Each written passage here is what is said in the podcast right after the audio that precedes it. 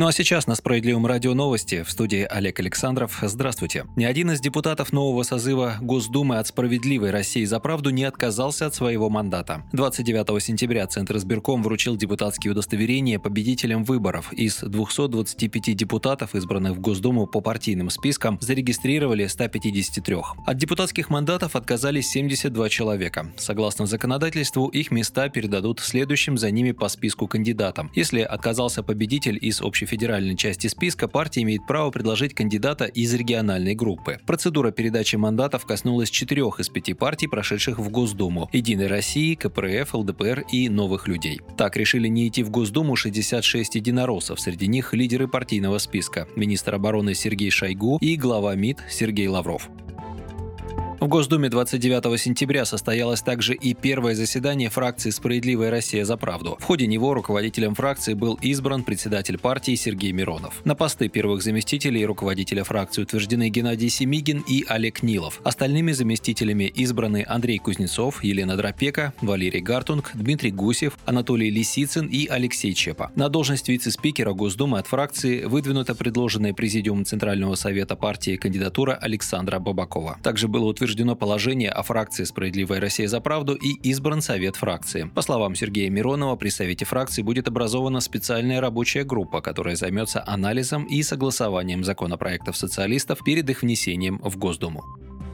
С первого октября две тысячи двадцать первого года пенсии военных пенсионеров и бывших сотрудников правоохранительных органов увеличат на три целых семь десятых процента. Именно на такой процент проиндексируют оклады по воинским должностям и званиям действующим военнослужащим. В связи с этим также на три целых семь десятых процента увеличится и военная пенсия, размер которой рассчитывается от зарплаты военнослужащего. Однако коэффициент индексации, определенный правительством, не соответствует индексу роста цен, ни плановому на четыре целых девять десятых процента, ни тому, что ожидается по итогам года, по прогнозам цэ бэ, до шесть целых два десятых процента. Почему параметры бюджета не скорректировали с учетом изменившихся обстоятельств, а именно ускорившейся инфляции, остается под вопросом. Однако в качестве компенсации недостаточного уровня индексации президент Владимир Путин в сентябре перед выборами распорядился выплатить единовременно всем пенсионерам, в том числе и военным, по десять тысяч рублей, а действующим военнослужащим и приравненным к ним категориям по пятнадцать тысяч рублей.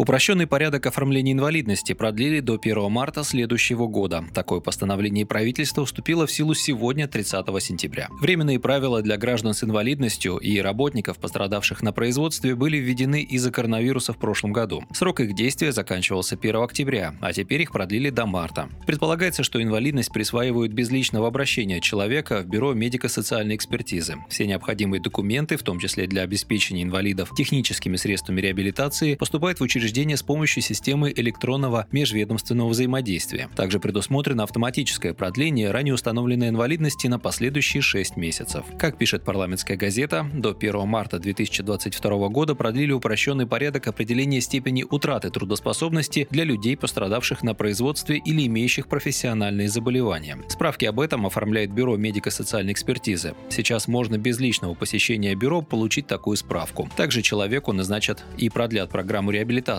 Вся информация поступит через систему электронного межведомственного взаимодействия, а готовые документы отправят людям заказным письмом. На фоне роста заболеваемости и смертности от коронавируса в Москве изменили правила приема пациентов в поликлиниках и при вызовах скорой помощи. Теперь любому обратившемуся за медицинской помощью с симптомами простуды будет проводиться экспресс-тестирование на антиген к коронавирусу. С июля в столице экспресс-тестирование на антиген ковид девятнадцать вместе с пэ цэ эр проводилось в тестовом режиме. Итоги эксперимента подтвердили эффективность нового способа. В восьмидесяти пяти процентах случаев результат обоих методов совпадал. Новые правила начнут действовать с первого октября. Тесты будут также браться у тех, кто проживает вместе с больным о эр ви, результат анализа у которого оказался положительным. Положительный результат будет считаться подтвержденным случаем заболевания, и таким пациентам сразу будет определена схема лечения и выданы лекарственные препараты, а также согласие на самоизоляцию. Вы слушали новости на Справедливом радио. Оставайтесь с нами, будьте в курсе событий.